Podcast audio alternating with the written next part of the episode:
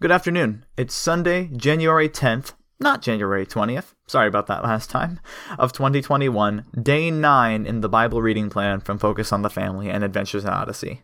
And today we finally read the chapter that I've wanted I've been wanting to read for a very long time, Romans 9. I wasn't expecting it to come up in the reading plan, but now that it's here, I am so glad that I'm able to talk about it and that I'm able to read God's truth that he has presented through the apostle Paul. Today's passages are Psalm 119, verses 65 through 72, and Romans chapters 8 and 9. I had one note for the psalm. Uh, this will be verse 71. It was good for me to be afflicted, so that I might learn your decrees. Just like I've been saying repeatedly in Hebrews, that hardship is discipline, and discipline produces fruits, although it is unpleasant at the time. So, therefore, in this verse, it also says that it's good that afflictions come because through that affliction we can learn God's decrees and learn what he has to say for us. Now, jumping right into Romans, Romans is my favorite book of the Bible just because it's so packed with theology and there's so much truth in here. Every time I read it, I walk away inspired because, again, God's word is always true, and what is presented in God's word will always be true and always be useful for instruction. One of my favorite verses for a long time was Romans 8, verse 1. Therefore, there is now no condemnation for those who are in Christ Jesus. And that's a great verse to start this reading with. That while the Psalms have been saying that who medit- he who meditates on the law and who keeps the law of the Lord um, is blessed, and some of us do not do, and all of us have missed the mark and have sinned and have not kept the law at times. This verse says that no one is condemned who is saved by Christ Jesus. Verse 4 mentions the righteous requirements of the law. It says, In order that the righteous requirements of the law might be fully met in us, who do not live according to the sinful nature, but according to the Spirit. And that was through the sacrifice of Jesus Christ. Because the law requires us to be fully righteous and holy, and we can't do that, that's why Jesus was sent to solve that problem. Verse 5 says, Those who live according to the sinful nature have their minds set on what that nature desires, but those who live in accordance with the Spirit have their minds set on what the Spirit desires. Again, it's a heart issue. And if we believe, then we will be transformed by Christ living in us and by his Spirit indwelling us and guiding our actions. And those who don't have Christ can still do good moral works but they will not be for the right reason. They will have to work against their sinful nature to do those actions. Verse 10 says, But if Christ is in you, your body is dead because of sin, yet your spirit is alive because of righteousness. Christ is in us. It's hard to think about how exactly that works. I think a good parallel is Acts chapter 2 with Pentecost and with the Spirit of God descending on the first church. And if Christ is in us, then we will still we may still stumble according to our sinful nature that is the human condition but we are redeemed through Christ and we want to do good and we want to follow him. Verse 12 says therefore brothers we have an obligation but it is not to the sinful nature to live according to it. This obligation is to the spirit and to what Christ has asked for us to do and to continually worship him and our obligation is so encouraging to know that we aren't held by the flesh anymore. And that when we sin and when we make mistakes, we don't have to think, I am I'm broken. I am totally depraved in my in myself even though i'm saved by christ i can still no, do no good no because we've been redeemed by christ therefore we are no longer held by our depraved sin nature we were but we no longer are are that is my hope and verse 24 mentions something that I thought was interesting. It says, For in, in this hope we were saved. But hope that is seen is no hope at all. Who hopes for what he already has? And this section is talking about how creation is hoping for the future glory of Christ's revelation and for the revelation of his sons. And this this was interesting in that um, sometimes with faith and sometimes with what God tells us, people who see miracles and people who see the works that Christ has done and that God has done don't always believe. Atheists are a good example of, and agnostics, of people who have studied the um, history and studied the Bible and yet still do not believe. When they're confronted with the evidence and with the proof, they can still reject God. It is a matter of the heart. And that's why when I'm witnessing to people and when, when I'm talking to people, I don't I have done this before and it's it's not it's not great to go straight for the throat of you've seen the evidence, now why don't you believe? If someone is confronted with the evidence of Christ and the evidence of Christianity and the fact that he needs to repent and be saved, that is something that is going to take a long time to consider and a long time to mull over in his heart and eventually come to the conclusion that yes, Jesus is Lord. Because if a person was were confronted with the evidence and repented and believed right away, how quickly do you think that person might fall away because he hasn't critically thought about what the faith actually is. And so God works in everyone's lives to try to bring them to Him. He is actively seeking out every person, and some have rejected Him, and God's, God's gift of grace is still open. But for those who reject God, they have a much harder time coming to Him than those who are constantly working through the process of understanding who God is. Verse 26 really stood out to me, and I want to read 26 and 27 here. In the same way, the Spirit helps us in our weakness. We do not know what we ought to pray for, but the Spirit Himself intercedes for us with the groans that words cannot express. And He who searches our hearts knows the mind of the Spirit, because the Spirit intercedes for the saints in accordance with God's will. Verse 26 really resonated with me because I don't know what to pray for. I don't know what I don't know, is a phrase that I like to say. And this is exactly what the verse says. We do not know what we ought to pray for. But if we pray and if we rely on God, then He will show Himself to us and reveal to us what we ought to pray for and he will answer us. I was talking with Austin Peachy last night about some episodes of Paws and Tales, and one of which was about this sort of prayer, where God will always answer. And I said God always answers us immediately, and then eventually shows us how he answered. That doesn't mean his answer was yes. Sometimes it's yes, sometimes it's no, sometimes it's wait, which is a, a good colloquialism to use. But God always hears us and always answers us. That is the hope that I always have. So the next section kind of leads into Romans 9, which I was talking to one of my friends who is a Calvinist about whether predestination and God's choosing of the elect is in, at play here. And I don't profess to be smarter than the people who worked on the this doctrine, and maybe John Calvin himself, and um, those who have studied the Bible for a lot longer than I have. But I believe what I believe, and this is going to be what I believe right here. So take with it, uh, take it how you will, take it with a grain of salt, whatever the phrase is. But I like to think of predestination in terms of time travel. Let me talk about this here. So, verse 29 of chapter 8 says, For those God foreknew, he also predestined to be conformed to the likeness of his Son, that he might be the firstborn among many brothers. And a lot of people say, well, this means that God chooses who will and will not become Christians. God has chosen at the beginning of time, and that will not change.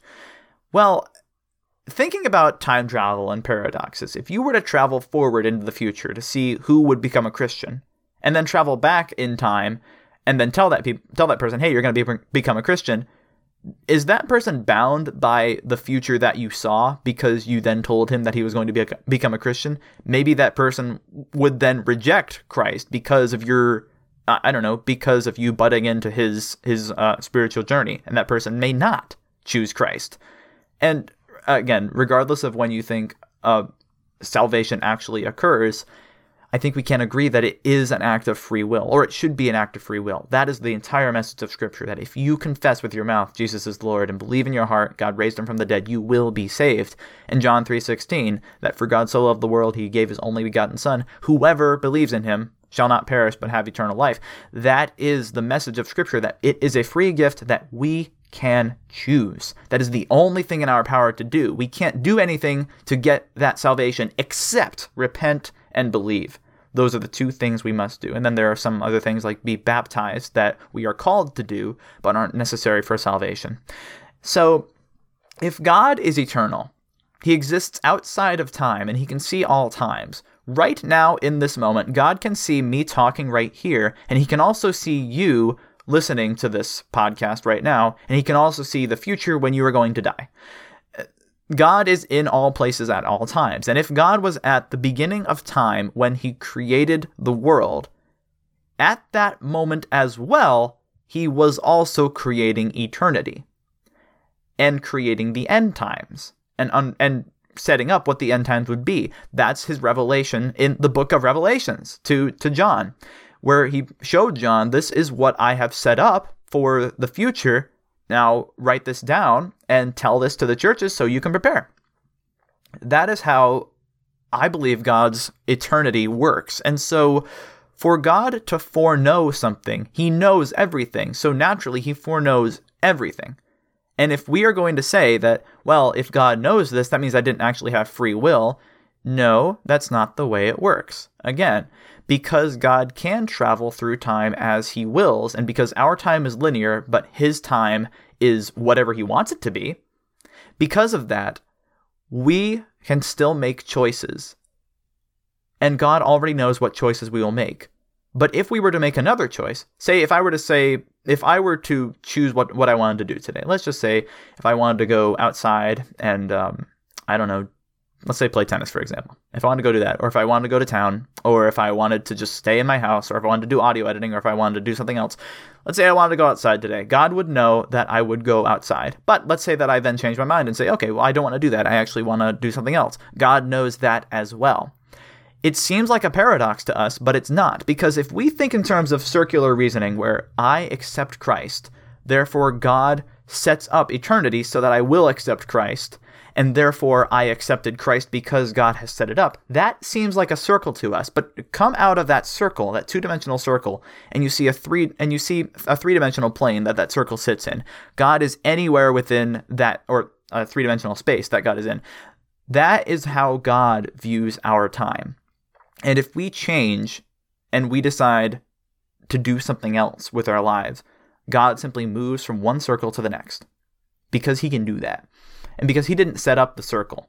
He created us, but he also created us with free will that if we choose him, we will have eternal life. If this isn't solid, tell me it's not solid and point me to scripture that says otherwise. But this is what I seem to seem to understand from scripture. Um, I don't want to have a debate on Calvinism or not or, or whatever because I'm really not skilled in it. But um, let me know if I'm on point, if I'm not, um, if you have thoughts, and I would I would appreciate to know that. Then we get into Romans nine, often used to say, well, God has called certain people to be elect and be saved, and other people to be not. And here's why that's not entirely entirely accurate. It is, but don't misconstrue that. Here's here's what it is. Verse 4 mentions the people of Israel, that theirs is the adoption as sons. Theirs is the divine glory, the covenants, the receiving of the law, the temple worship, and the promises. And in that verse and in this section, Paul is describing his anguish for the nation of Israel that they have they are not saved. That they were the chosen people of God. And this is something I struggle with too. If they're God's chosen people, why aren't they saved? Because they have they cannot believe in Christ. They don't believe in Christ. They can, but they don't because they reject the New Testament.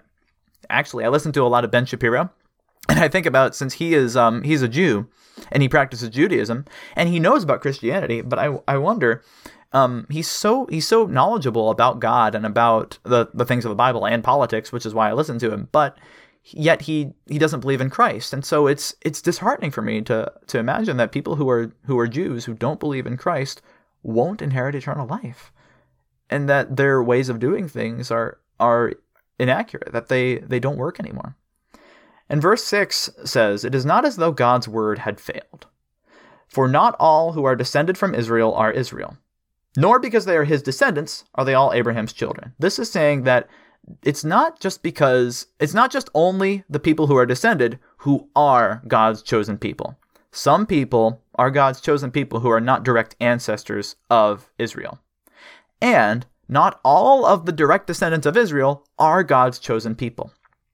This is exactly the message of Scripture. And this is exactly what I was talking about earlier that because we believe in Jesus Christ, we are made his sons and we are made his heirs, co heirs with Christ to the kingdom of heaven and to salvation, that we are accepted into the family of God as adopted sons, and that God will reject some of his chosen people if they reject him, which is what this verse is about.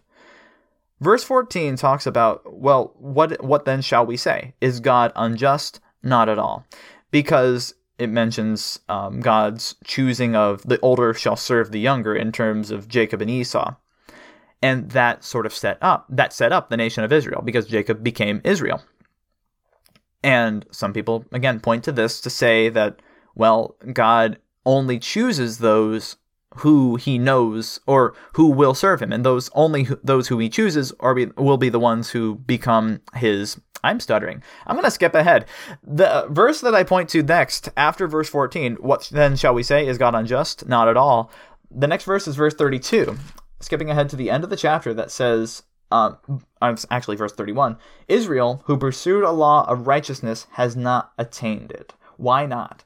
Because they pursued it not by faith, but as if it were by works. They stumbled over the stumbling stone. And that is the difference here. Although God called Israel and set Israel apart and made it special in the Old Testament, they stumbled and they are no longer special because they have rejected God and have pursued a faith, or pursued righteousness according to works, not by faith. And that is why Jesus Christ is here to make clear once and for all that your salvation is not by works, your salvation is by faith. And through that faith will come good works that we still should practice. We should not reject the good works, but we should not rely on them for our salvation. Verse 21, furthermore, is used often to talk about or cut against free will, rather. It says, Does not the potter have the right to make out of the same lump of clay some pottery for noble purposes and some for common use? And previously, in verse 19, one of you will say to me, Then why does God still blame us? For who resists his will? But who are you, O man, to talk back to God? Shall what is formed say to him who formed it, Why did you make me like this? This is not I don't believe this is referring to those of us who today will inherit eternal life. This is referring to God's choosing people throughout history and God's setting apart as special.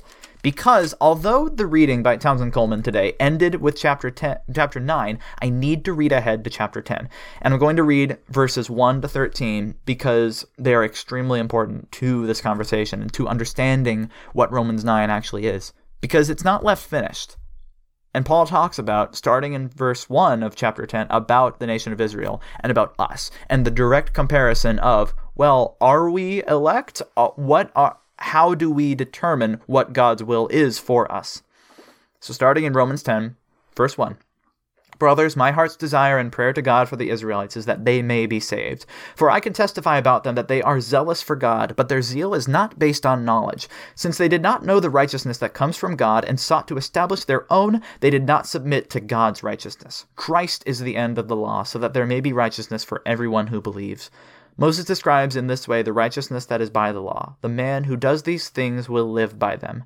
But the righteousness that is by faith says, "Do not say in your own in, I'm sorry, do not say in your heart, who will descend into heaven, that is to bring Christ down, or who will descend into the deep, that is to bring Christ up from the dead." But what does it say? The word is near you, it is in your mouth and in your heart. That is the word of faith we are proclaiming. That if you confess with your mouth Jesus is Lord and believe in your heart that God raised him from the dead, you will be saved. For it is with your heart that you believe and are justified, and it is with your mouth that you confess and are saved. As the scripture says, anyone who trusts in him will never be put to shame. For there is no difference between Jew and Gentile. The same Lord is Lord of all, and richly blesses all who call upon him. For everyone who calls on the name of the Lord will be saved.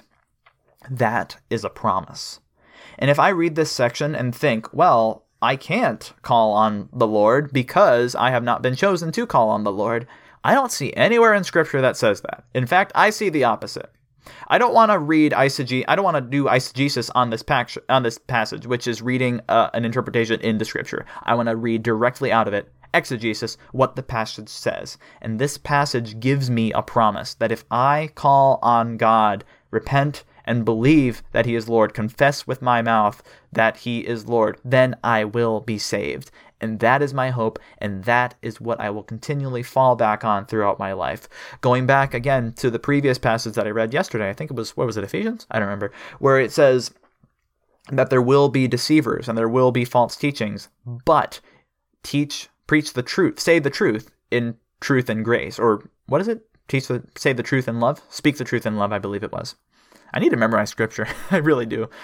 Um, if I remember that, and if we remember that, not by our power, but by God's, that we believe His word is true, and we believe that His promises are true, then these um, these questions about um, I don't know predestination, about different things in Scripture that can lead us astray if we think too hard about them, and if if we dwell on a certain doctrine or on a certain teaching in Scripture that isn't essential because we know God's promises, but if we dwell on that and that leads us to question our faith, then we're looking at it the wrong way.